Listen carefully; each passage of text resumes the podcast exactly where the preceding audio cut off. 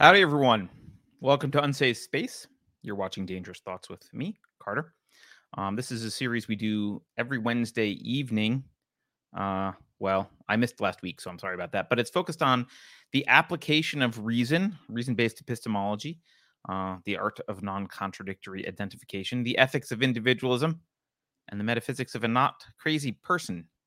Uh, and our goal is uh, to have you and I survive nay, I say thrive during the fall of Rome. Maybe even help stave off the fall of Rome a little bit, or at least keep the torch of liberty burning in our own houses. That's the plan. All right. So for tonight's show, tonight's show might actually be long because I missed last week. So I have a backup of stuff to talk about. But tonight's show on our agenda, we have pedagogy. Yes, I'm pronouncing that that way intentionally. A case study which might actually be longer than I intended. We're going to look at just a little, just take a little bit of poison with your crypto. We're going to ask the question Is Elon Musk a white pill? And we're going to reveal the fact that your friend is, in fact, a robot. So, um, before we do that, if you're new to Unsafe Space, welcome. In addition to Dangerous Thoughts, which is this series, we have a lot of other series. We have 451 Degrees with Alex Maselli, which is about censorship. We have Great Reset, with which uh, which is hosted by Ian K, aka Comics Division. That's free to everyone except for Klaus Schwab to watch. Um, and on Mondays, we have a live show called Narrative Dissonance where we uh, bring on a panel of journalists from outside the mainstream and talk about uh, what topics, what stories the mainstream is misleading us on, what they should be talking about, all that kind of stuff. Um, and then on Fridays, we have our genetically modified version of the Token Minority Report, which is hosted by our lovely producer, Beverly. Uh, and it's produced by some random, typically incompetent intern. So, um, also, before we start, think of someone you haven't shared unsafe space content with. I'll give you a moment. Good. Now go share content with them. Um, you can do it privately. It's okay. Um, if you haven't already, please make sure you're subscribed on Utreon, YouTube, Odysee, Rumble, somewhere. And finally, please consider heading over to unsafespace.com. You can watch all our shows there. We never censor ourselves on our own website. Um, there's plenty of opportunity as well to rid yourself of that pesky and useless fiat currency before it comes worthless. Um, and if you do that, you can get yourself on our Discord server, get your name in the credits. You can get a grenade, or at least a grenade shaped mug. Okay. All right. Shout out to the folks in chat. Good evening. Um, let's dive in. Okay this first topic this first topic is is a doozy and it's disturbing. All right so sex education uh, for children has been in the news a lot lately. Much of it was sparked by florida's uh, alleged don't say gay bill which doesn't say gay anywhere in it. Um, and i talked about this on the show on march 9th i think. Um, so if you missed that beverly can paste a link in chat. But i also talked about sex ed summer camp, which was uh, being hosted for, I think, third to fifth graders, which was being held in a beer hall in downtown Indianapolis this June. Um, and since then, since all of since all of that on on the 9th, uh, Chris Rufo has been exposing uh, a lot more stuff. He exposed a Disney all hands meeting at which employees openly pushed uh, for the sexualization of children. He's been cataloging a bunch of stories of numerous uh, Disney employees caught in sex crimes over the past decade. One ex Disney cruise uh, officer, security officer, who claims she was told not to report molestation. He's been calling out CNN's Oliver Darcy for painting conservative concerns about Disney as a QAnon level conspiracy. Even though CNN had been reporting on the problem uh, for years themselves, here's here's something that he shared. Here's a story from 2014 that says theme park employees caught in sex stings, child porn arrests. And of course, in this article, I think it was this article, they they recommended CNN recommended an increase in sting operations to catch so many more sexual predators. Uh, but here we are today saying, hey, Fox and right wing media attack the entertainment giant as a woke company indoctrinating kids. It's just a conspiracy. Uh, my, how times change. So, um, look, it's easy to react to this uh, these kind of stories with a simple disgust factor, uh, which you know is is warranted and may be effective in the short term. But it, I think this is also a good opportunity to take a look at a couple of the pedagogical strategies that are used in schools in order to do this stuff. And maybe we can see if we can detect how the indoctrination is being performed so we can spot it in the future um, maybe in times when the content isn't as viscerally angering and uh, and the evil isn't quite as obvious because they do use these things for just about everything. So uh, i happened to run across this company. Let me show you let me show you their website. Uh, let me share my screen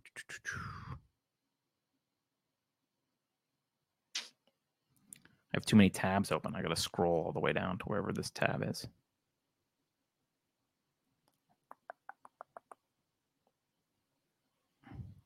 Sorry, guys. There it is. Okay.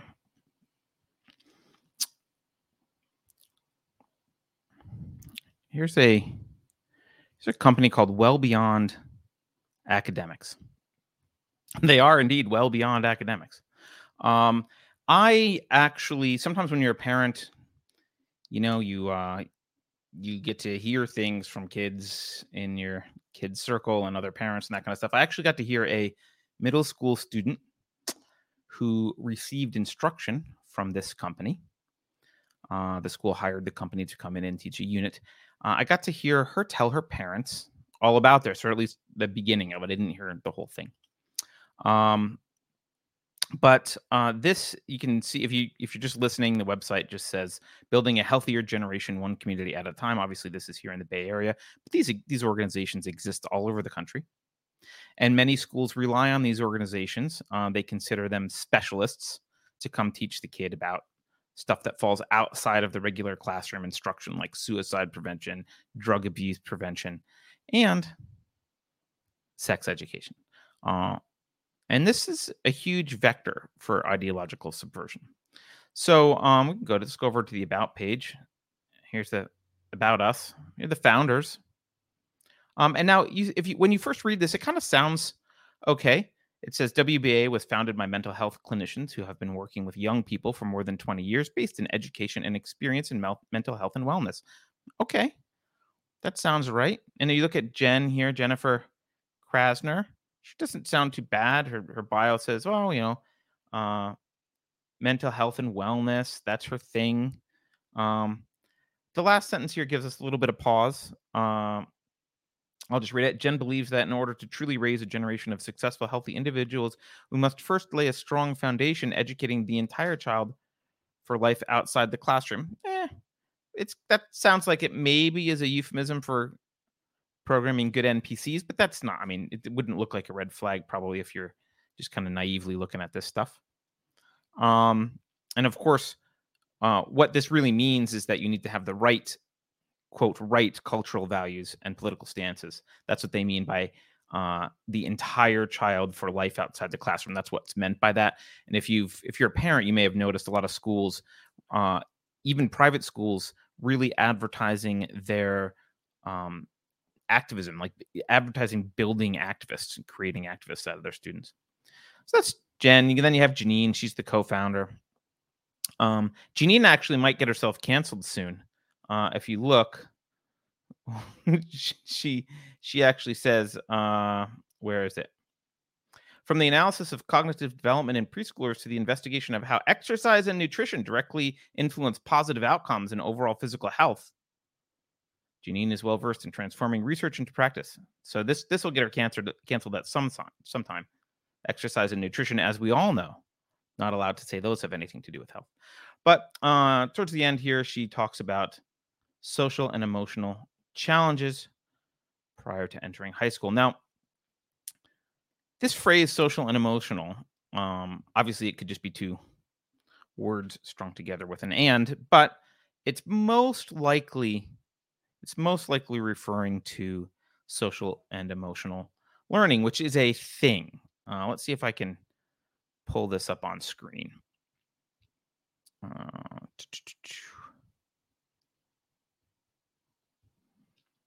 I'll show you what we're not going to go through social and emotional learning too much, but here's the kind of premier organization um, CASEL, uh, C A S E L. And CASEL uh, stands for Collaborative Social Emotional Learning. They're kind of the authority on social emotional learning. And you know, social emotional learning when you when you uh, when you hear it, just sounds like eh, it's kind of a modern pedagogy that takes into account individual psychiatry. It doesn't seem actually that bad. Like, oh, you know, you know, individual psychology. Like, okay, maybe, maybe there's ways to get kids. You, you, could, you could totally, based on the name, think that it's something fine. But of course, like, like most things now, it does have critical theory woven into it. Let's go to the fundamentals of SEL. Let's just read what they say. Uh, let me make this bigger for you. We define social and emotional learning. Now, remember, this is like the the main source that educators go to to learn about this. We define social and emotional learning as an integral part of education and human development. SEL is the process through which all young people and adults acquire and apply the knowledge, skills, and attitudes to develop healthy identities, manage emotions, and achieve personal and collective goals, feel and show empathy for others, establish and maintain supportive relationships, and make responsible and caring decisions. Now, I can pick on some of these words for philosophical reasons, but I think a normie would say that doesn't sound too horrible yet. Um, there are there are some issues there, but they're subtle. Second paragraph: SEL advances educational equity. Mm, equity is a buzzword, and we all know what that means. And excellence through authentic school family community partnerships to establish learning environments and experiences that feature trusting and collaborative relationships, rigorous and meaningful curriculum, and instruction and ongoing evaluation. These people are very good at bullshit. SEL can help address various forms of inequity and empower young people and adults to create co-create thriving schools and contribute to safe, healthy, and just communities. Now, of course, by just communities, they mean socially just.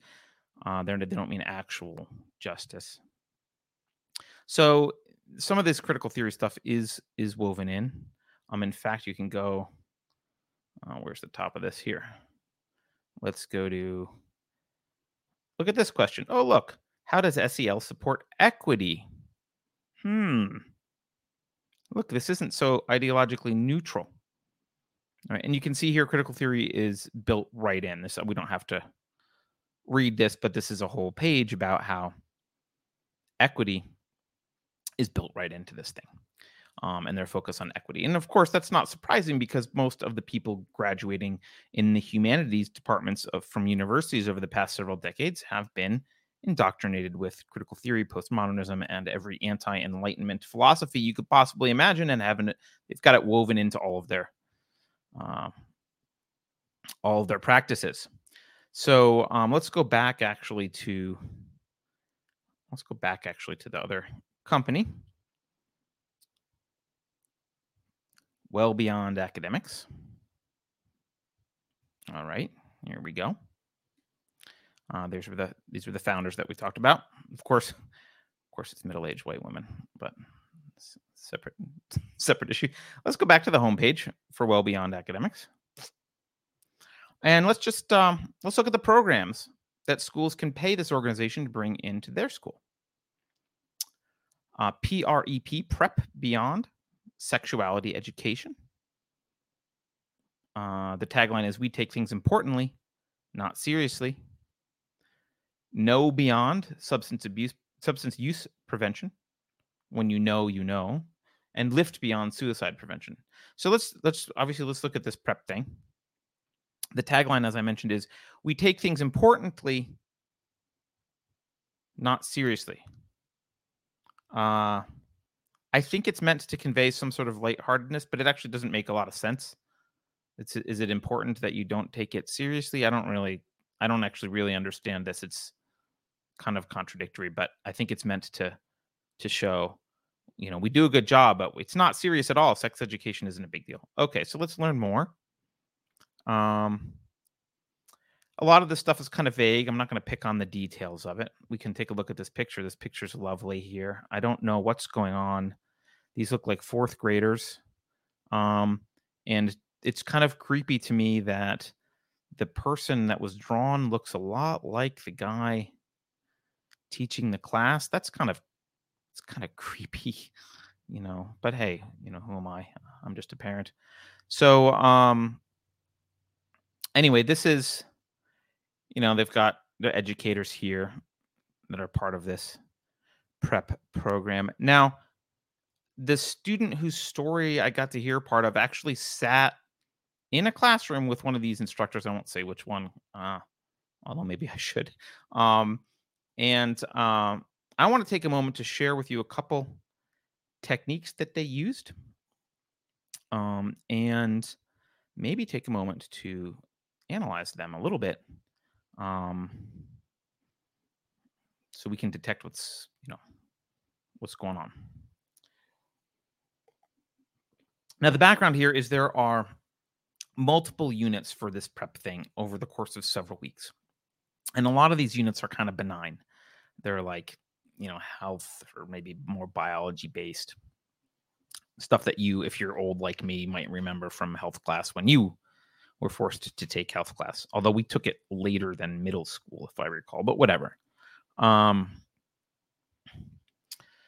but my focus is going to be on the one particular unit i heard of because th- this is the one that uh, impacted the student the most the student didn't like it um, she felt uncomfortable and as you would expect, that particular unit was the one that was most graphic on sex and sexuality. They had a wooden penis that they put a condom on. Um, and I only briefly, like I said, I only briefly heard a little bit about how the class began. Um, but even then, that little bit, I noticed uh, at least four, I'll say consequences or themes or whatever, uh, four consequences of the way these quote experts were communicating to children that I think are worth uh, worth examining. So some some we'll look at briefly, but some are going to be more in depth. So let's just give an overview of how this class began. So um, the instructors began this unit. Remember, this is the graphic unit. Um, uh, they began this unit by setting a tone of giddiness. They were smiling and giggling, and they said, "This is our favorite unit. We love teaching this unit." That was how that was how it started. Um, then they required, I mean, to the extent that you can force someone to do something, yes, they required each student to um, to write down on a post-it note something that they'd heard about um, you know, already that was related to sex that they were curious about. So they write write something down. Um, and of course, uh, these notes get posted on the blackboard in front of the classroom. And then the instructors go through the notes one by one, talking about them, each of them in front of the whole class. Now, throughout this discussion, they frequently and kind of gleefully assured the kids that different is normal. Let's read about, eh, I don't even want to say some of the stuff, right? Um, and as I said, at some point they demonstrated how to put a condom on a wooden penis. And actually, what was one of the striking things about this was it was described as this is a super fun demonstration. This is my favorite unit. And kids, this is my this is a super fun demonstration. This is my favorite part. Um, come closer if you can't see, they told the kids. Uh, and the student that was telling this was like, I was in the back. I don't want to see. Um, so let's let's just look at what this so that's all. That's the overview. Let's break the overview. Let's break that down and see what this communicates to children's just so we can kind of understand what's going on. I think one of the first messages that's communicated in this is that privacy is passe. And this is this is communicated um, partly through tone, right? The instructors begin this unit with with glee, as I mentioned, um, and from what I can tell, they're actually kind of giddy, right? It's our favorite unit. We love teaching this unit, right? Um, and you know, the student that was telling the story said she was talking to her parent. She said, uh, unprompted on her own, what kind of person likes talking to kids about this stuff? Now, that's a legitimate question. Now, maybe if you asked me, I could probably come up with some innocent motivations, but that kind of job is almost certainly a magnet for exactly the kind of person you don't want talking to your children about sex. Um, and you have to wonder why the adults running the school aren't the ones asking this question and why it's left for a student to ask. So, what is the message? Uh, what is bringing a tone of giddiness and enthusiasm to this uh, kind of discussion communicate to the children? Now, I would expect the instructors to argue here. I'm trying. I was thinking about this, and I'm like, how would they? What? What? what how would they defend this? What would they say? Um, obviously, I don't know. I didn't. I didn't talk to them, but um, I would expect them to argue. Well, we're trying to combat shame. We don't want kids to feel shame about sex and sexuality. Kids at this age might be curious about the topic. We want them to feel comfortable openly expressing that curiosity. Um, now, shame is a uh, is a form of negative self evaluation. We don't want them to feel bad about themselves or bad about being curious. And to this argument, I I'd like to point something out that I don't hear often from this lefty crowd that does this stuff. There is a difference between shame and privacy. Now, for most families, maybe maybe with the exclusion of some very libertine nudist camp families or something, but most families, for most families, sex and sexuality are very personal, very private, very intimate matters. And things can be personal and private and intimate without having a negative self-evaluation. In other words, without having shame. They can be personal, intimate, and private without being shameful. Those two things aren't the same thing. Uh, and parents can, many parents do, teach their kids that their own bodies and their own sexuality and curiosity around sex are private, intimate matters. Not necessarily anything to be ashamed of, but also not for public consumption, right? For most people, again, maybe not everyone, but for most people, part of what makes special, uh, what makes sex special, is is the intimacy, um, the privacy, you know sharing a part of yourself with someone that has more significance when it's kind of a private thing. Um and and obviously this has you know some people for some people it's more significant than others right? But even for very sexually libertine people their bodies aren't public property. They still have some selection process. They still sometimes swipe left i assume right?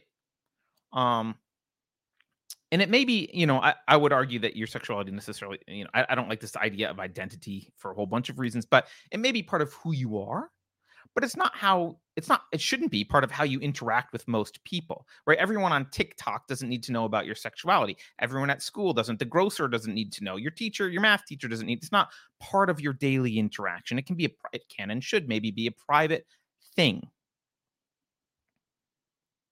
Now discussing sexuality and other normally intimate matters with a class of 30 other middle schoolers, middle schoolers, um, you know, and a couple of strange grifters that the school hired, that should feel uncomfortable. That should feel uncomfortable. It's not abnormal for that to feel uncomfortable. And ideally, this kind of factory style classroom instruction doesn't happen at all. Right? Because there's already there's you know, I don't know if you guys know, but there is a method to handle this kind of thing that method, let me look up the name. Parenting. It's called parenting. Um, look, parents should should provide an environment in which their kids feel free to ask questions. They should make sure their kids understand the family's values around sex and sexuality. Uh, they can place an emphasis on the psychological health and individual needs of their children, which may vary from individual to individual. Um, now, progressives uh, who are collectivists uh, Progressives don't like this. And they will argue, well, some parents do a bad job of this. Hmm. I'm sure that's true. I'm not going to argue. But more importantly, their argument is, well, some parents do it wrong. And by doing doing it wrong, what they mean is that parents do it in a way that doesn't reflect what the progressives consider to be the right progressive values. Which apparently, by the way, in 2022 means uh, you know, sterilizing hormone replacement therapy for 13 year old tomboys and irreversible bottom surgery by the age of 17. So the progressive want a sex education factory because they don't trust you to parent in a way that reinforces their agenda. That's what this comes down to. Um, so even so,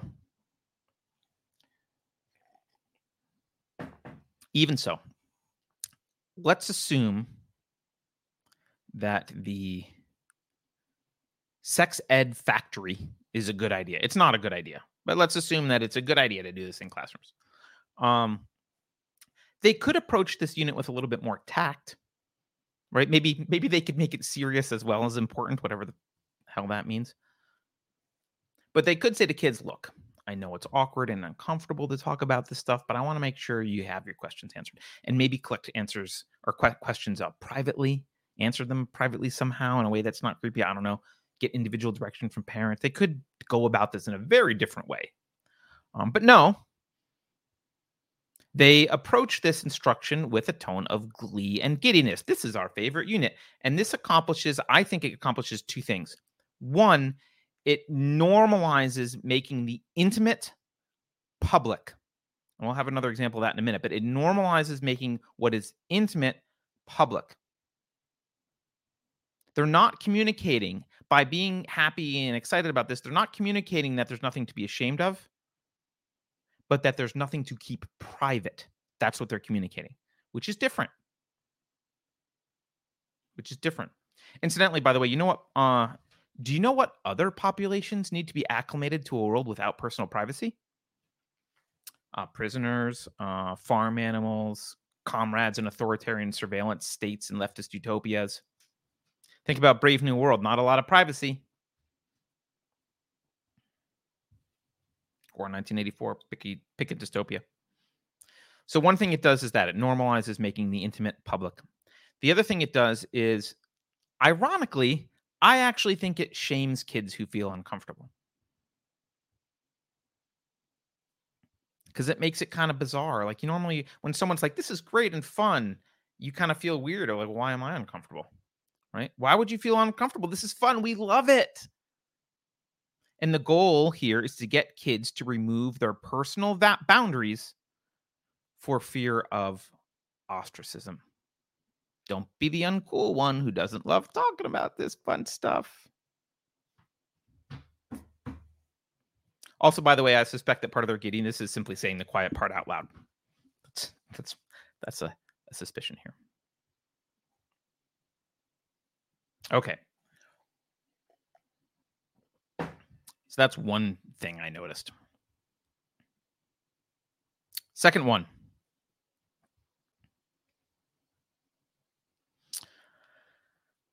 I think one of the things they're doing here is what I would classify as the spreading of a psychological contagion. Let's look back at that post it note exercise. Now, there's already a component here of making what's what should be private public, right? They're requiring every kid to participate. They're inviting them to share, you know, intimate sexual curiosity with strangers. They're putting notes in a spot where everyone can see them. They're answering them publicly. So that's another component. That's another example of making the the private public. But there's also another effect with this post-it note answer uh, exercise.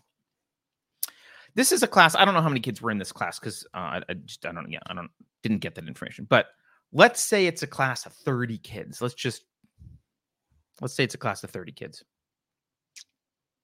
Now, according to studies by David Finkelhor, director of the Crimes Against Children Research Center, one in five girls and one in 20 boys is a victim of child sexual abuse. That's a horrifying statistic, but okay. That means that in an average classroom of 30, assuming there's 15 girls and 15 boys, you might have three girls, and maybe 75% of the time you also have one boy who suffered sexual abuse in that class. They didn't suffer the abuse in the class necessarily, but they're in the class and they had suffered abuse. Now, the British Board of, Film Classification released a report in 2020 called Young People, Pornography, and Age Verification. And in this report, they concluded that 51% of 11 to 13 year olds, which is the age for this class, have seen pornography at some point in their life. So let's go back. We got a class of maybe 30 people, right? Maybe maybe three to four of these kids have suffered sexual abuse. Half of them have been exposed to pornography already. We can assume maybe the ones who suffered sexual abuse also were exposed to pornography, but not necessarily. You got at least half the class. So along comes your kid. Let's say you have a daughter, like I do. Along comes you have a you have a kid. Your daughter is part of the half of the class that hasn't been exposed to pornography or sexually abused. So congratulations, you're doing a good job. Um, you've been open and honest with your kid when she has questions. You've tried to handle exposure to sexual situations or language in movies or music or whatever in an age appropriate way. You've been careful. You've generally been a good parent in this regard. And the fact is, going into, you know, at this point, your kid actually isn't curious about the most extreme or grotesque or demented Pornhub categories that there are. Your kid's not curious about them because she has no reason to be. She has no exposure to them. And of course, you're not trying to expose her to every possible thing. There are things on the internet no one ever needs to see. Right? So she doesn't have exposure here. And along comes Jen at Well Beyond Academy, and she gives a pitch to your local school, and your local school board says, Yes, that's a great idea. Come teach your benignly named PrEP program for health and wellness. So, after enthusiastically expressing their glee over getting kids to have a no holds barred discussion about sex with a room full of middle schoolers, her instructors tell the kids to write down anything related to sex or sexuality that they might have heard about and are curious about. Now, keep in mind here three to four of these kids have suffered sexual abuse, half of them have been exposed to pornography. Who knows what's going on or being talked about in the homes of your kids' fellow students? But for sure, some of them have heard about and are curious about things your daughter has no reason to be exposed to. Zero. And these are what I'm gonna, I'm gonna call psychological contagions. These are behaviors or kinks that no kid needs to be, should be exposed to. But tragically, some of them have been exposed to. So all we have to do is assume that some kids have been inappropriately exposed to stuff. And it might be a high percentage of kids based on the stats I gave. And now those kids are going to write down some of these things on post it notes and they're going to stick them on the chalkboard in front of the classroom. And the instructor is going to gleefully, gleefully read them all aloud and talk about them all. Because remember, this is this is her favorite unit. Now look, we just went through two years of apoplectic paranoia trying to not spread a virus that kills less than 1% of the people who contract it. We socially distanced, we wore masks, we slathered hand sanitizer all over everything. Some people sprayed packages from Amazon with alcohol, forced their kids to get jabs that hadn't even gone through the full FDA approval process, let alone any longitudinal studies, all because we didn't want to spread the coof. And yet, when it comes to psychological contagions like exposure to sexual abuse and hardcore pornography, we literally invent ways and pay people to spread these contagions to uninfected children. And we brag about it. We pay them to come do it with a smile. Now, look, like uh, like Ketanji Brown Jackson said, I'm not a biologist, but hey, maybe we're focused on the wrong disease. And maybe in this case, the healthy really do need to quarantine. So by the way, if you're uh, if you're sending your kid to a public school, and, and this happens in private schools too, but if you're, you know, you might want to be really, really careful uh, about what their health curriculum is, especially if they're bringing, you know, when I went to school, it was like, you know, the history teacher got roped into doing the unit about sex education and didn't want to. Now they're hiring, there's these specialists that this is what they love, this is their job. They've infused uh, these programs with their ideology, and they're gleeful to come in and indoctrinate your kids. You might want to be careful about that.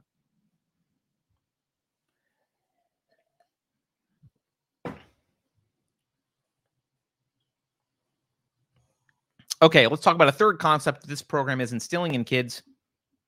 You see this one in other areas. It's not just a sex education thing. And this is a concept I'm going to call statistical equity. And this one you you'll recognize. Um, we all pull this up. We've all seen this stupid cartoon, right? This is the equity, the difference between equity and equality cartoon. So on the left, this is equity. They all have, or sorry, the left is equality. They all have uh, similar height boxes to stand on. On the right, now it's equity. The outcome is the same. They have different height boxes. We've all seen this. Um, now, like most bad philosophy, this kind of stuff is is dressed up to look reasonable when it's presented to the public. They put a hell of a lot of lipstick on this particular pig, the pig of statistical equity. But let's look at what's really going on here. Now, remember when I described that um, when I described that the class and, and what they were doing, and especially going through the post-it notes, um, one of the feel-good mantras that was being repeated by these groomers in charge was different is normal. Different is normal. Now, uh,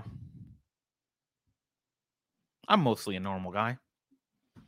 Uh, but you know, ever since growing up in the 80s, I've always had an appreciation and maybe even affin- an affinity for kind of the aesthetically divergent subcultures. Right. I like the punk culture and the goth culture and the weirdos like David Bowie and Bjork. Right. Even the throwback communities of the 90s, like the swing dancing craze people people who still wear fedoras. You know, it's not always my thing, but I, I have an appreciation for it. I, I think it's fun to have around. I like it. Um, I don't necessarily get into it all, but I, you know, I'm cool with I'm cool with that. And I always took phrases like different is normal to mean, hey, treat every every individual like a human being. Um, you know, regardless of how many, you know, metal piercings they have or whether their clothes are from the 1920s, right? And maybe a more nerdy formulation of this in nerd speak is learn to appreciate statistical anomalies. Okay. But in retrospect, I'm not sure that's what was ever meant by different is normal. It's not what's meant now. Uh, because, of course, if something other than that was meant, they would have just said the other thing. They didn't. They said different is normal. Take people at face value. That's what they said. And now it's being said more loudly and more vociferously than when I was a kid by far. So let's take a look at what this actually means. I'm going to let me share. I'm going to share my screen with you again. Everyone loves math. Don't worry, it's not going to be heavy math, but all right, here we go. You'll recognize this. Here's a standard bell curve distribution. It's actually called, by the by, a standard normal distribution. The word normal's typically in there. Now, of course, not everything falls into a you know normal bell curve distribution, but many things do, and this is a good way to think about what normal means. Okay. Now, in the exact middle, I think you can see my mouse, right? Uh, maybe you can't. I'm going to pretend you can see my mouse. In the exact middle over here, you have the mean or average. Uh, and in, in this example, actually, the mean and the median are the same. Uh, median is the most common thing. And this is a nice symmetrical thing where they're, they're equivalent. And down below, you've got, you know, one standard deviation below, one standard deviation plus. So this 68% block here in darker gray, that's one standard deviation away from the mean. And there's two standard deviations away with 95%, three, 99.7%. Now, what are these deviations from? Well, mathematically, right? They're the mean, or in this case, also the median. But there's another way to think about standard deviation in non mathematical terms here, and that is as a degree of normalcy. A measurement that lies within one standard deviation is more normal, you can say, than a measurement that like is way out past three standard deviations. So by more normal, you can think of this as it has more neighbors, it's more typical, it's the expected thing. Right? So if this were let's if this height if this curve were height, for example, right? You'd have basketball players way out here to the right, over seven feet or whatever they are. And you'd have, you know, midgets down here all the way to the left. Right? And most people would fall in here. Now, neither basketball players nor midgets fit comfortably on a plane. Basketball players have to hit their heads on things. They have no leg room. Midgets can't reach the luggage compartment. Their feet dangle, probably uncomfortable. I don't know. Because the plane is constructed for a normal range of heights. I don't know what standard deviation they look at, but I'm sure they say, okay, well, most people are in here. And we want to capture, let's say 95% of the people. So that's how we're going to build our plane. Everyone else can be uncomfortable to varying degrees. So now eh, someone who's a clear thinker if if if they're concerned about the actual meaning of words and they hear different is normal they might think of this standard normal distribution curve and they might reject this idea that different is normal as a contradiction because it very clearly is a contradiction. Normal is closer to the center different is out at the edge. Different is by definition abnormal. That's what different is. And just to be clear, note that it doesn't matter what your boundary is for what you kind of call normal. You can say, I'm going to call normal one standard deviation away. I'm going to call it two standard deviations, three standard. It doesn't matter what you call normal. If you set it to something and say, well, this is what we call normal, then within that boundary is normal. And outside that boundary is abnormal, which means different. So no matter what boundary you pick, different is never normal by definition. Never. There's only one case actually that I can think of in which different actually is normal, sort sort of, um, and that's that's this case. That's the case of a uniform distribution, not a normal distribution. It's completely flat. Everything's the same. This particular thing, I couldn't find a good normal one. I didn't want to draw one, but this is the probability distribution of a six-sided die very few things in the real world are, are distributed like this. Certainly, no meaningful human traits have a distribution like this. And in this graph, there's nothing, you know, there's nothing, there's no such thing as different or normal, right? Every probability here is the same. So there's no normal, and therefore there's no difference. So I guess they're the same in the sense that neither one of them exists. But what does this flat graph remind you of? It reminds me of our equity cartoon. It reminds me of our equity cartoon. And that's, by the way, that's not a coincidence that it reminds me of our equity cartoon.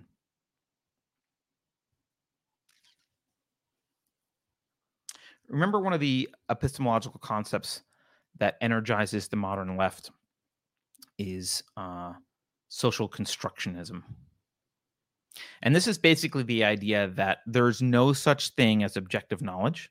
All knowledge is a product of social interactions. It's constructed by those interactions. This was popularized by uh, Peter Berger and Thomas Luckmann in a book they published, I think, in 1967 called The Social Construction of Reality, a treatise in the sociological knowledge. So, sorry, treatise in the sociology of knowledge. Now, when most people hear this, this sounds so outlandish that they assume that either maybe the authors couldn't really have meant this seriously, not like not actually. This is just some sort of thought experiment um, or way that they think about things. Or they think, well, if they did mean it seriously, no one else would take them seriously. Right? Certainly no one would try to apply it. But here we are. Here we are. We have middle schoolers being flippantly told different is normal. Why is that? Why? Well, they're trying to reconstruct reality. And whether this is conscious or intentional is not really relevant here. The effect is the same. Keep in mind what they want is equity. But but on a fundamental abstract level. Not just with respect to race or or or sex or whatever. They want it on a fundamental it's a it's a reality hating philosophy, which is why it's kind of a form of nihilism, right? They want this on a fundamental abstract level, on a statistical level. They want equity. They want statistical equity. They don't like bell curves. Pick a bell curve, they don't like it.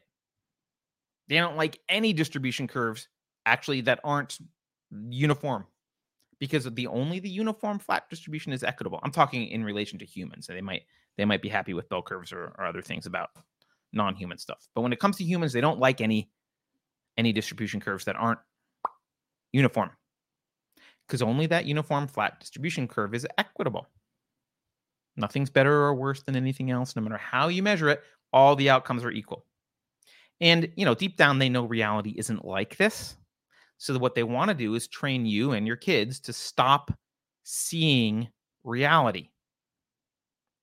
That's what this is trying to do. So, just like in 1984, remember the scene in 1984 when O'Brien wanted Winston to believe that two plus two was five, right? Simply because he said so. I think there's also a scene from Star Trek Next Generation where some alien species is trying to get Captain Picard to say that there's some different number of lights than there are. I think there's four, and they want him to say five or whatever. They want your kids to look out at the world and see uniform distribution when it's not there, simply because they said so. And that's why I call this statistical equity. They don't want you to see the truth. The truth is that there are differences between people. Instead, they want to replace that truth in your mind's eye with a lie of uniform distribution. So that's why they insist different is normal. In the same way that O'Brien insisted that two plus two is five, or the aliens insisted that there were five lights or whatever it was. And for the same reason, because they're trying to socially construct the reality they want, and they're using your children to do it. Now, when it comes to sex, this means that anything is normal and nothing is normal, right? It's a deconstruction a destruction of normal as such. This is why they have terms like cisgender. Right? You don't need a term like cisgender because cisgender is normal, but they don't want you to think in terms. They want you to think it's all this is all a flat thing, and this part is called cis, and this part is called that, and they're all they're all equally distributed. They're all just different. There is no normal.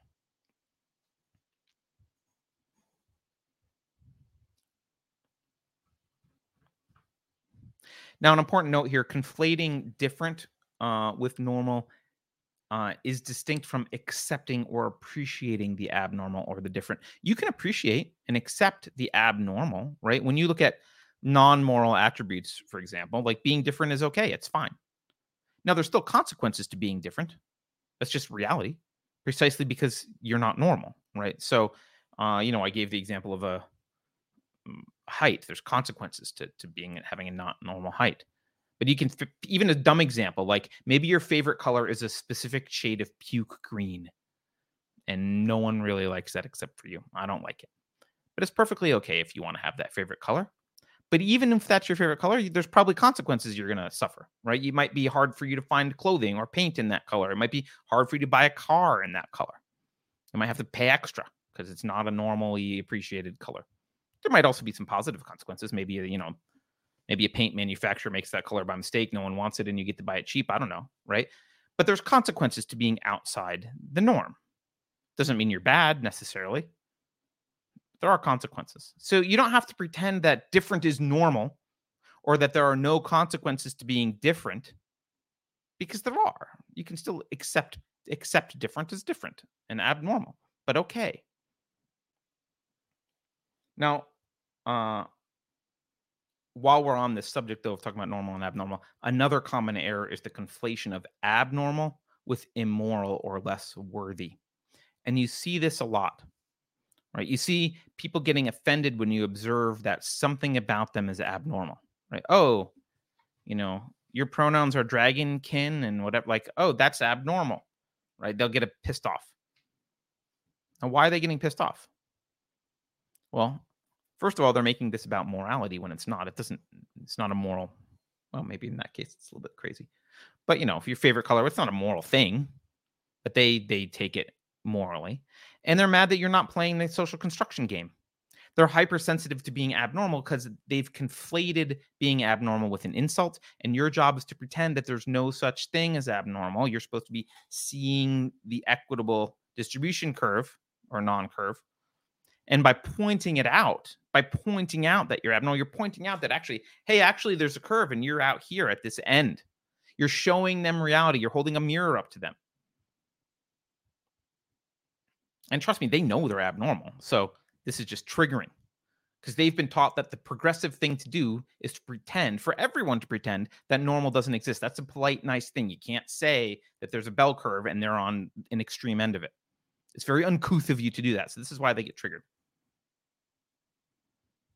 now, you know, all that said, by the way, I shouldn't have to say this, but I, just for completeness, there are traits for which normal and moral are properly correlated. Right? As an example, uh, it's not normal to suck, sucker punch uh, strangers in New York City for fun. You know, but people are doing it in New York and elsewhere, and it's both abnormal and immoral. So they can be correlated, but they're not always correlated. Often, often they're not. And getting back to sex education, of course, some sexual traits may be correlated to morality, but not all of them. Uh, and and actually, families might have different opinions about what what sexual uh, behaviors and traits are correlated to morality and what aren't. Uh, now, of course, the leftists have their own opinion. Zero of them are correlated to reality. Uh, the only bad thing is normal. Uh, in any case, programs like Well Beyond's prep class are introducing a sort of subversive nihilism here when they spread this crap philosophy like different is normal. It's kind of a sexual nihilism because it, of course, it ignores any consequences of the abnormality. If you if there is no abnormality, you don't have to worry about consequences. That breeds more divergent and abnormal behavior. Right. And people who manifest that behavior will experience consequences that they're not prepared for because they don't expect consequences because they don't know that anything's not normal. That's why they're shocked and appalled that you're like, eh, you know, I'm not going to use your, you know, weird pronouns or whatever. I think it's odd that you have sex with ducks or whatever the heck they do. I don't know. Like, they are not prepared for this pushback because everything's there's no normal and everything's different as normal. There's no it's a flat curve. They don't get it. So they're they're progressive though. They mean all kind of statistical equity uh, they, they, they want all kind of uh, statistical equity, like everything, not just for sex. They want nihilism for everything. Every kind of abnormality is encouraged without regard for consequences, except the kind of abnormality that's that pushes back against their agenda, which is, you know, it's just different and wrong. can't have that. All right. So the last concept that I think this program is instilling in kids. This one is obvious so I'll be brief about it. Uh, this message here that's embedded in this curriculum is, well, in the way the curriculum is taught as well, is uh, is that sexual activity is appropriate for you in middle school. You could argue the whole discussion implies that, right? Um, and you know there are some sexually active middle schoolers in the world, but that's is that the goal? I didn't think it was the goal. I didn't think we were trying to get more of those. Um, but you know, hey, the the super fun demonstration of proper condom use kind of explicitly communicates that this is something you need to know how to do. It's super fun, especially when the adult is is enthusiastic, right, and gushing about how they love teaching this to kids and how fun it is. It definitely communicates this is something you need to know that you should know. It's important. Now, I don't want to sound overly prude here. Um, I don't I don't think I'm I'm prude, but this gushing about how super fun it is to put a condom on a wooden penis in front of middle school kids and being excited and inviting them come to take a look at it and get a good get a good view i think this is a form of simulated sexual activity that's being performed in front of children. Um it's it's unnecessary also uh putting a condom on isn't rocket science right? When a kid gets old enough where they need to know about this at some point in their life, they can read the box, they can Google it, they could ask a trusted adult, they could even ask a doctor. All these things are easy to do, they're private, and they can be made available on an individual basis when it's a time when you know when it's appropriate for that person, not as part of a group discussion because you've reached some age that bureaucrats decided means that you're you know it's time for you to learn about sex. Now, keep in mind that uh, although you know we find it here apparently now in in 2022, we find it really important to teach middle schoolers about proper condom usage. Most of these kids, they're going to go on to complete high school without ever learning uh, basic inductive or deductive logic or any logical fallacies, how to maintain a budget, how to write a resume or cover letter, how to economically evaluate student loans and make uh, good degree choices good school choices, how to recognize relationship red flags or personality disorders. They're not going to learn about the principles behind the founding of America. They're not going to learn the fact, even through college, they're not going to learn the fact that communism killed 100 plus million people last century. These are just a few things that they're not going to learn. But we are going to make sure that 12 year olds know how to have casual sex without getting pregnant. That's super important.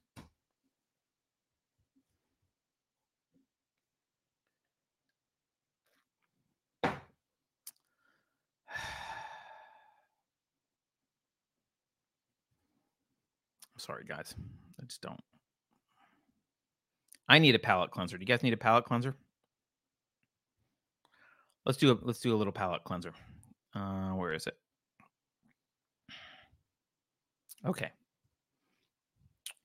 Our cat had kittens the other day. Here is 17 seconds of kittens.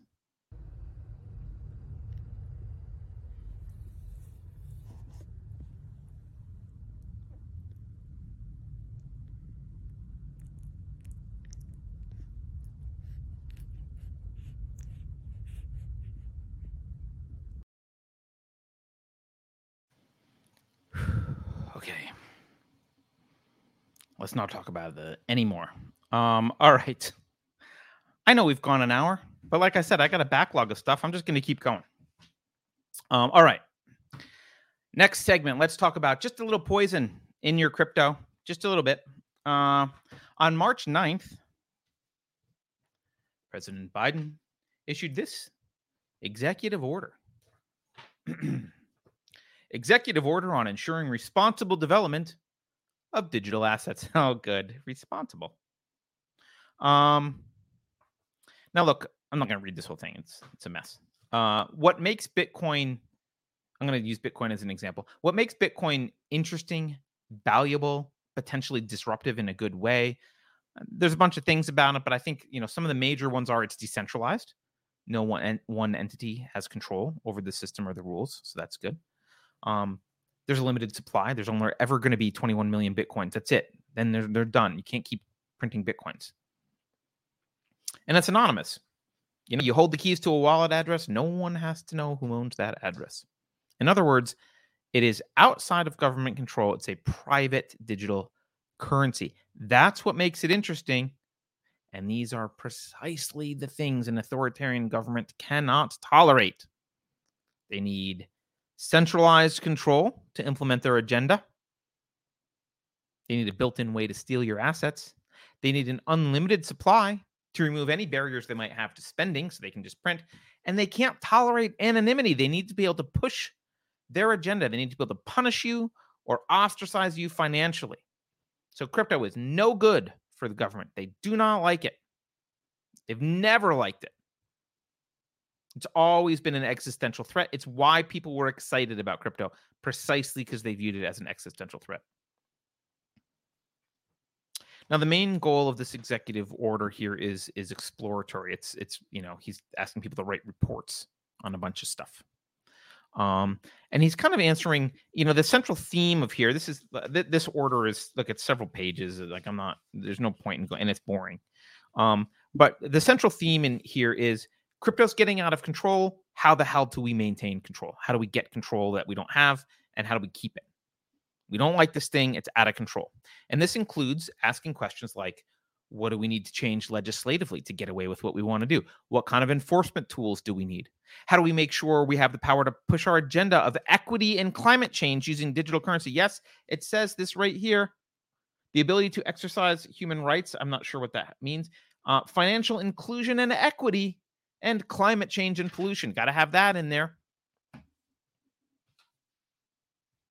By the way, this this uh, equity and climate change crap is coming from both ends. You've got the environmental, uh, what is it, social governance score, the ESG score coming from the corporate world, uh, the woke corporate world. Then you've got the SEC now proposing rules uh, to enhance their climate related disclosures for businesses. Is they're getting you from both ends. So anyway, uh, back to this. The, you know, he's asking questions like, how do we leverage this cyber terrorism thing to break anonymity? How do we use that as an excuse? He wants basically the Patriot Act for crypto. How do we enforce all the financial regulations we currently have in the crypto world and then add a bunch more? How do we coordinate with other governments so there's no way to control or there's no way anyone can ever escape our control? We can always control them. We can't let them go to another country. This is a big problem we have to solve. That's what this is all about. All of it. That's all it's about.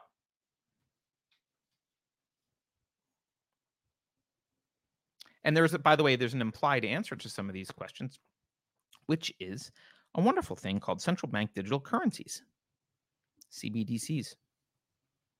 There's this thing's got lots of studying CBDCs and coordinating with other countries to develop and deploy CBDCs. Now, um, the things that I said made crypto interesting and exciting and valuable. It's not that it, it's it's you know just digital currency. It's it's the decentralized limited supply anonymous stuff, right? Uh, they're going to try and sneak CBDCs in as some kind of cousin or related thing to to cryptocurrency. It's not.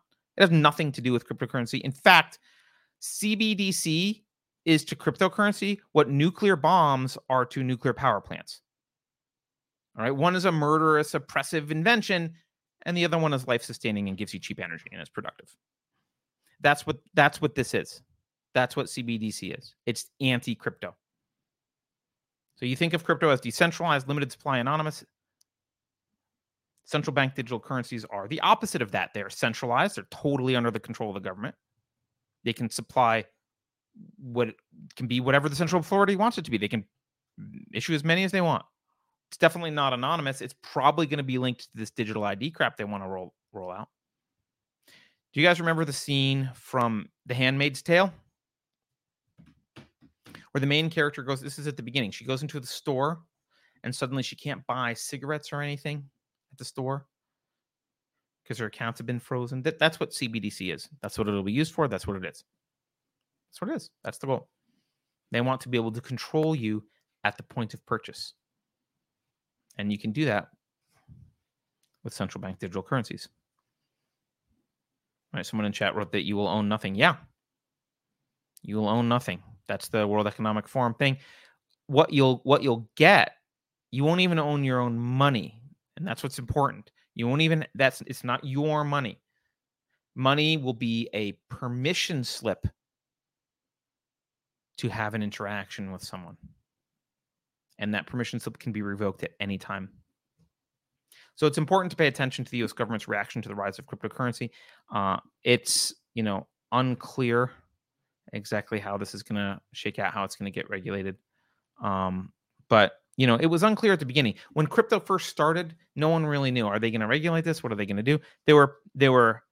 I was probably an optimist and a pessimist at the same time. I was excited about cryptocurrency but I was also kind of the, the Peter Schiff a little bit of I was like, oh, you know, at the end of the day, they have guns and they're not going to let you get it. Yeah, this is cool. Therefore, they won't let you do it. Um, I guess I've always been a curmudgeon.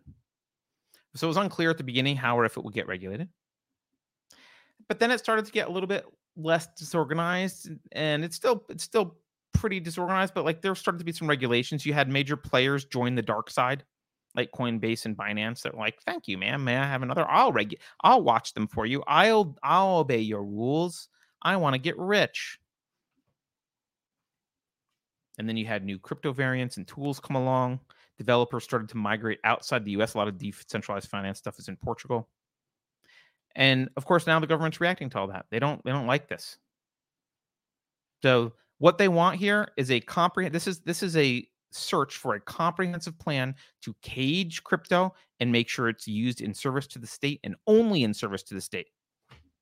They want to build an anti crypto to replace it. They want to build CBDC to replace it.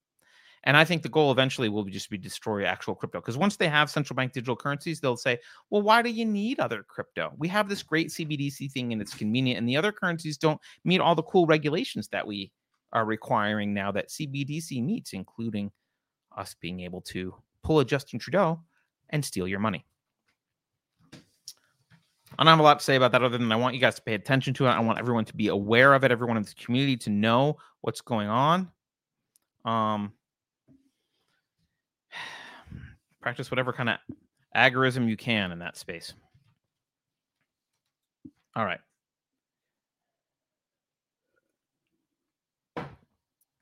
This is my next segment here is a little bit of a positive. I think it's a little bit of a positive thing, and it's a question, really. And my question is: Is Elon Musk a white pill? And I, there's two reasons why I'm viewing him as a right, white pill right now. And remember, this is relative white pill, right? Uh, this doesn't mean he's, you know, Thomas Jefferson reincarnated. But, you know, compare him to his peers like Bill Gates and Jeff Bezos. He's a little bit of a white pill. The big news uh, on the Elon Musk front came on Monday when it was announced that he purchased a 9.2% stake in Twitter. He became their largest shareholder. Since then, he's now been appointed appointed to the board of Twitter. Um, and by the way, most most news reports here say that he purchased his stake in Twitter after tweeting a lot about Twitter's impact on public discourse. That's not entirely true. Uh, not that it matters too much, but let me show you. Let me show you some of his his tweets. We all want to look at Elon Musk, Musk tweets, right? Let's see.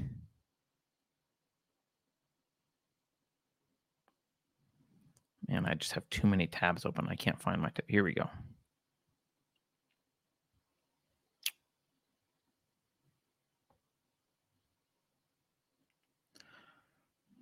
Okay. So let's look at these older tweets. So let's look at back at uh, March 24th. This is when he starts going hard on this stuff. He's yeah, he says on March 24th, I'm worried about the de facto bias in the Twitter algorithm having a major effect on public discourse. How do we know what's really happening? On the 24th, he also says the Twitter algorithm should be open source. Yes or no? He takes a poll. Most people say yes, 82.7%. He does another poll on the 25th. Free speech is essential to a functioning democracy. Do you believe Twitter rigorously adheres to this principle? 70.4% say no. I don't know who this 29% is, but crazy. Um, again, the next day, given that Twitter serves as the de facto public town square, failing to adhere to free speech principles fundamentally undermines democracy. What should be done? So he's asking these questions, right? He's also bitching about crypto spam on Twitter, but so these are the these are the questions that he was asking that people are referring to. Now, it's a minor nit, but be aware he did not ask these questions before purchasing. Twitter stock is 13G, which was filed with the SEC, was filed on March 14th. He asked these questions after he purchased Twitter stock. We just didn't know he had purchased Twitter stock. It just bothers me that like every major outlet says this and gets it completely wrong. You just have to read the 13G, March 14th. That's the date he bought the stock. Then he tweeted. Anyway, uh, Elon has been slowly red pilling over the past few years. Um, but you know, he's also friends with Jack Dorsey.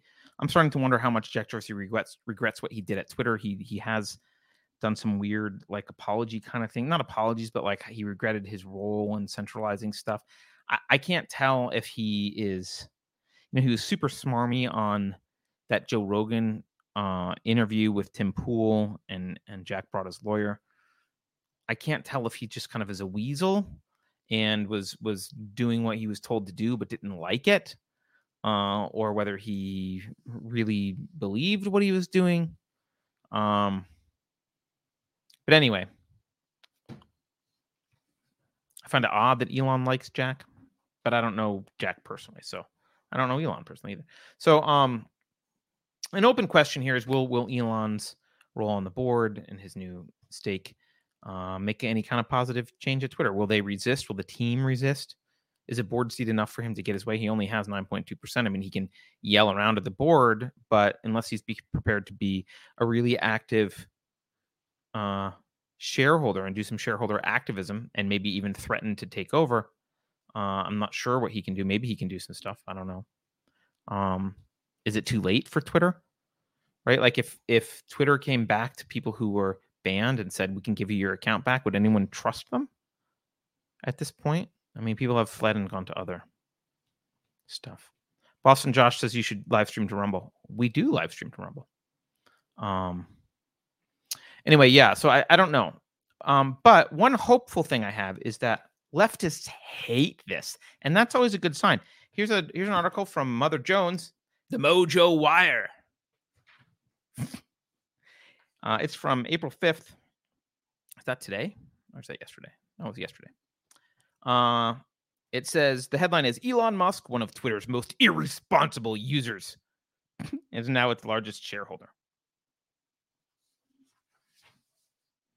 And this writer complains Donald Trump supporters are now petitioning Musk to allow their fearless leader back on the platform. Musk, who has previously suggested that Twitter doesn't adhere to free speech, appears to be teasing some big changes. In addition to crowdsourcing an edit button, by the way, the edit button is a shit idea. It's a horrible idea. Because you know what's going to happen with the edit, bu- edit button? All of the lying mainstream media are going to go back and edit their crap takes and tweets. Unless it's limited to like 10 seconds later, you can edit. But I mean, like they, they're going to go back edit. You got to be careful with an edit button. Um, yeah. So Mother Jones doesn't like it. And at the end, they say they they give a list of his troublemaking t- tweets. Here's some troublemaking tweets that they they said he. I'm I'm I, I couldn't print this article is just a mess, so I, I printed out these parts of it. Um, he this is according to Mother Jones allegedly committing securities fraud. This is an article from t- 2019, but this is how they view. This is how they. This is how Mother Jones characterizes, or th- this is what they characterize as allegedly committing security fraud. Musk tweeted, "I'm considering taking Tesla private at 420 dollars, funding secured." It's a joke. Another bad thing he did, joking about Tesla going bankrupt. Musk's funding secured tweet was not the first time he misled investors about the these people are so dishonest. He writes on by the way, on April 1st, 2018, Tesla goes bankrupt. Palo Alto, California, April 1st, 2018. Despite intense efforts to raise money, including a last ditch mass sale of Easter eggs, we are sad to report that Tesla has gone completely and totally bankrupt. So bankrupt, you can't even believe it.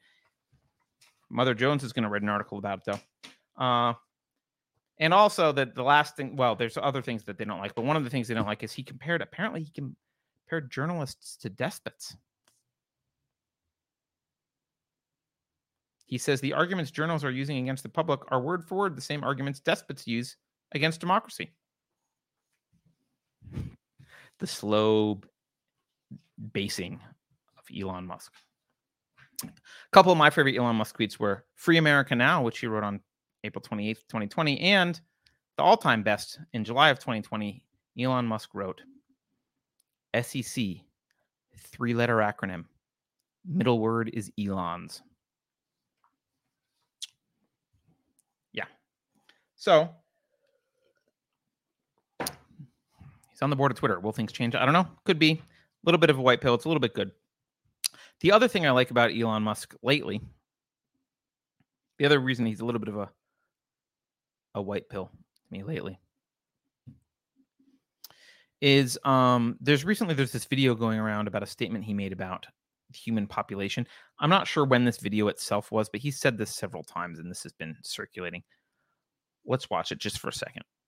I think a lot of people think that there's too many people on the planet, but I think there's in fact too few, and that the, the possibly the single greatest risk to human civilization is the uh, rapidly diminishing birth rate. And the facts are out there for anyone to look at. Um, but a lot of people are still stuck with, you know, Pearl, uh, Paul Ehrlich's book, uh, Population Bomb. And it's like, ah, that was a long time ago. Uh, that is not the case today.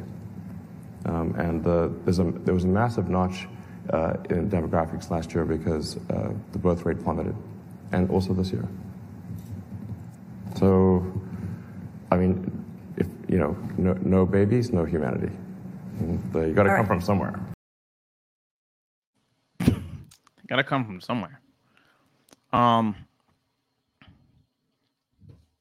I'll explain why I like this, but before I explain why I like this, the first thing I want to say um, is that he's not wrong about the global population. This is surprising to many people because you're constantly hearing about overpopulation as a problem. Um, but he's not wrong. He's just thinking longer term than you are. If you want, I'll put links to this, but you can, you can look at this Pew Research Center uh, report titled The World's Population is Projected to Nearly Stop Growing by the End of the Century. They got a bunch of points in here. Uh, global fertility rate is expected to be 1.9 births per woman by 2100, down from 2.5 today. By the way, the replacement rate is 2.1. And they've got graphs showing fertility is falling, the world is aging.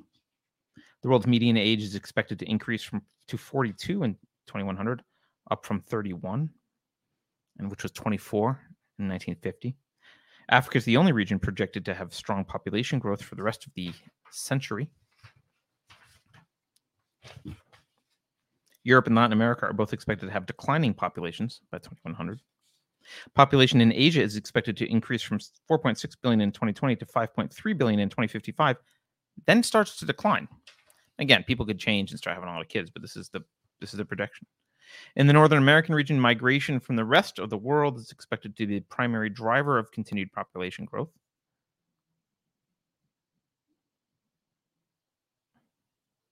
I'm skipping a couple. Between 2020 and 2100, 90 countries are expected to lose population. The Latin American and Caribbean region is expected to have the oldest population of any world region by 2100, a reversal from the 20th century. I'm also going to show you this in case you still don't believe me that this could be a problem. This is why Elon's talking about it. He's not a dumb guy, like him or not. Here's a graph. You should look at this graph of global aging. I'm going to read the text that goes with this graph. This is from uh, a report Why Population Aging Matters, a global perspective from the U.S. Department of State in conjunction with National Institute of Aging, National Institutes of Health, U.S. Department of Health and Human Services.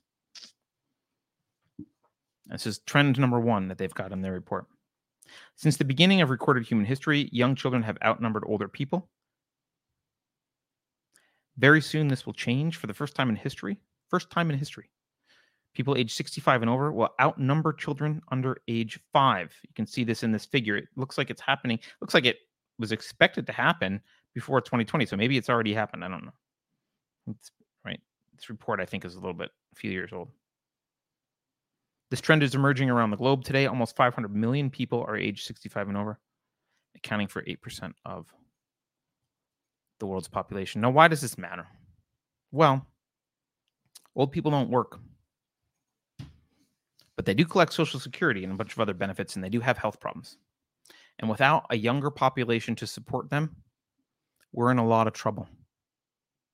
That ratio of, of young people to old people is super important. It's very, very critical. Uh, so, look, it's he's not wrong. I'm not trying to like scare you. I mean, there's other problems, but it is a problem, and he's not wrong about it. And it's a problem that we're going to have to face.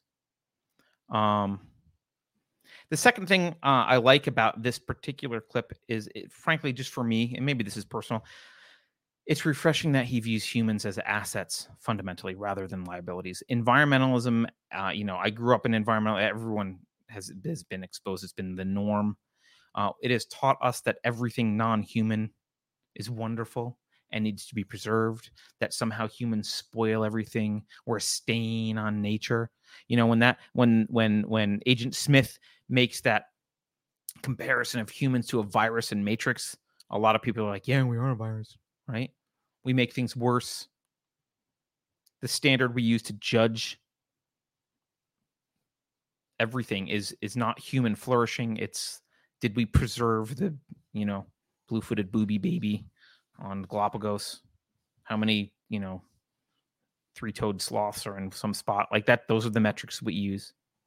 And I have the opposite perspective, right? Even though I can sometimes be a misanthrope, particularly when I'm reminded how vile people can be, especially online. Um, I fundamentally view humans as positive additions to the universe. With humans come innovation, creativity, art, scientific discovery, a bunch of a bunch of great stuff, all stuff, all things I love. All things that only humans can really do. So uh, I do have fundamental long term optimism that humans are at least capable of sorting our shit out. Will they? I don't know. But uh, you know, if you're interested in this kind of stuff, look up the the Simon Abundance Index. There's a 2021 version of this. Um, I'm just going to read the conclusion of this report because I, you know, it's important to know. We found that humanity is experiencing what we term superabundance, a condition where abundance is increasing at a faster rate than the population is growing. Data suggests that additional human beings tend to benefit rather than impoverish the rest of humanity. That vindicates Julian Simon's observation that, quote, there is no physical or economic reason why human resourcefulness and enterprise cannot forever continue to respond to impending shortages and existing problems with new expedients that, after an adjustment period, leave us better off than the problem arose than before the problem arose. Adding more people will cause short run problems, but at the same time, there will be more people to solve these problems and leave us with the bonus of lower cost and less scarcity in the long run. The ultimate resource is people, skilled, spirited, and hopeful people who will exert their wills and imaginations for their own benefit, and so, inevitably, for the benefit of us all. I feel like saying amen to that. Just a great, great quote. So, look, it's refreshing for me to hear a public figure like Elon Musk say, hey, babies matter humans aren't a bad thing. So overall, Elon Musk is not Bill Gates. So he's a little bit of a white pill. That's my conclusion. All right. Last last topic. I know we're long. Last topic. The last topic is your friend is a robot. Now, we recently played, I'm probably over a month ago at this point. It's a fun game if you want to go find this episode. I don't know where it is. Uh, Beverly can post the link in, in the chat. But um, we recently played a game of spotting the synthetic face. Uh, it was based on this uh, generative adversarial network thing that I described. I, I read a paper about this, and we we tried to guess who the who the synthesized faces were on screen. Most of us failed. Um, but this next story, we're going to get something out of NPR. I mean, they ruin everything. At least they're going to give us something because this is an NPR story. Um, this might help us pass this test in the future, at least arm us a little bit. It turns out that people are already exploiting the AI synthetic face thing on LinkedIn. Let me show you this. Let me show you this article. Da-da-da. Share screen.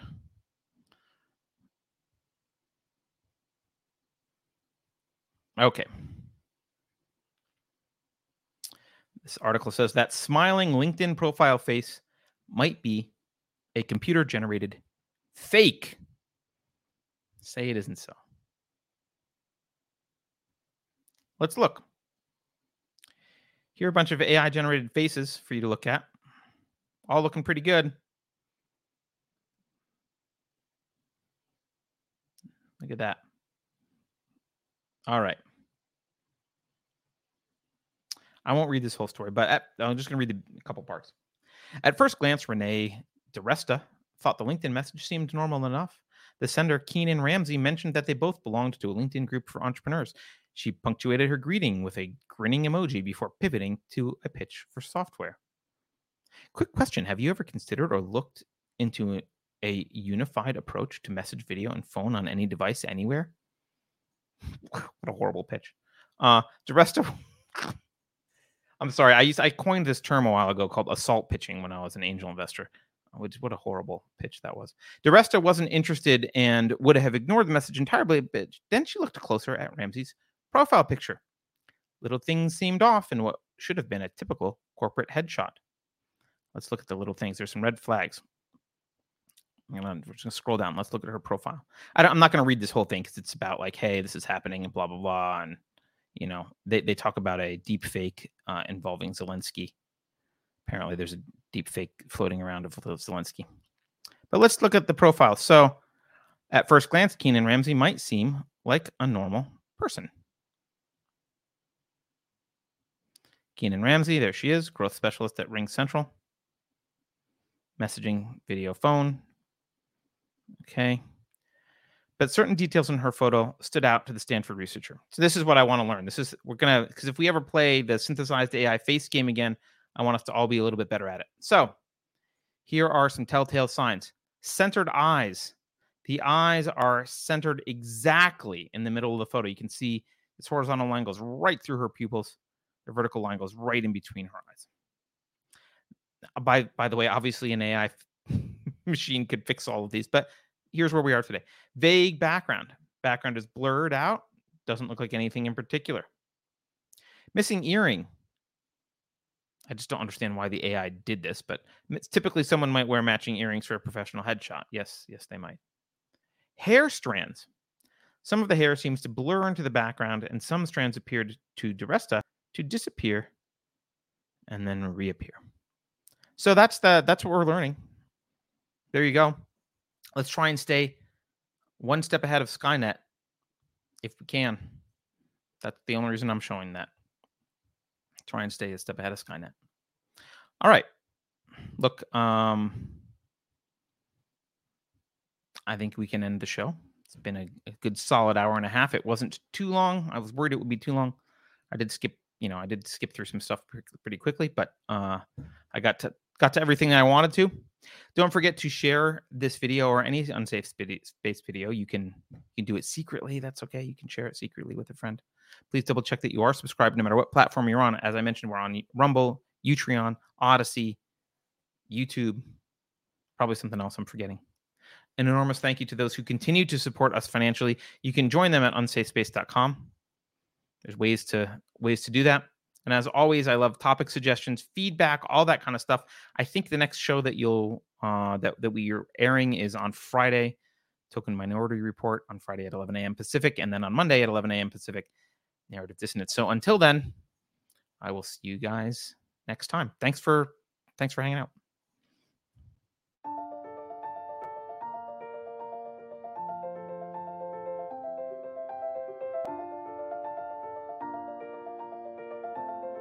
Thanks for sticking around until the end.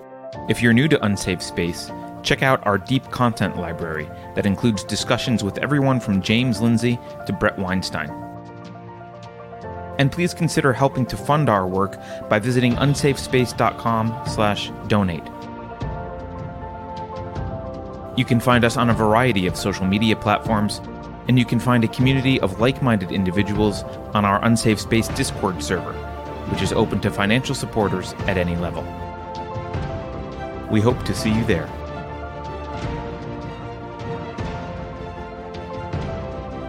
Warning this is an unsafe space. Dangerous ideas have been detected. The content of this production may corrupt previous psychological programming. If you encounter any of the following individuals, Please administer government-issued neurotoxin immediately. I'm not sure what the neurotoxin will do because I am not a biologist. CRT is a complex legal theory that is needed to combat the epidemic of racist babies. If you think about it, no one should be allowed to express opinions. But don't. Think about it, I mean. That's not your job. Thinking has been scientifically proven to be less efficient than compliance. Science, scientific, and scientifically are registered trademarks of the World Economic Forum. Unauthorized use is prohibited. Computer voice Curtis, never mind, that last line is fake news please disregard it and return to your safe space immediately. There will be cake.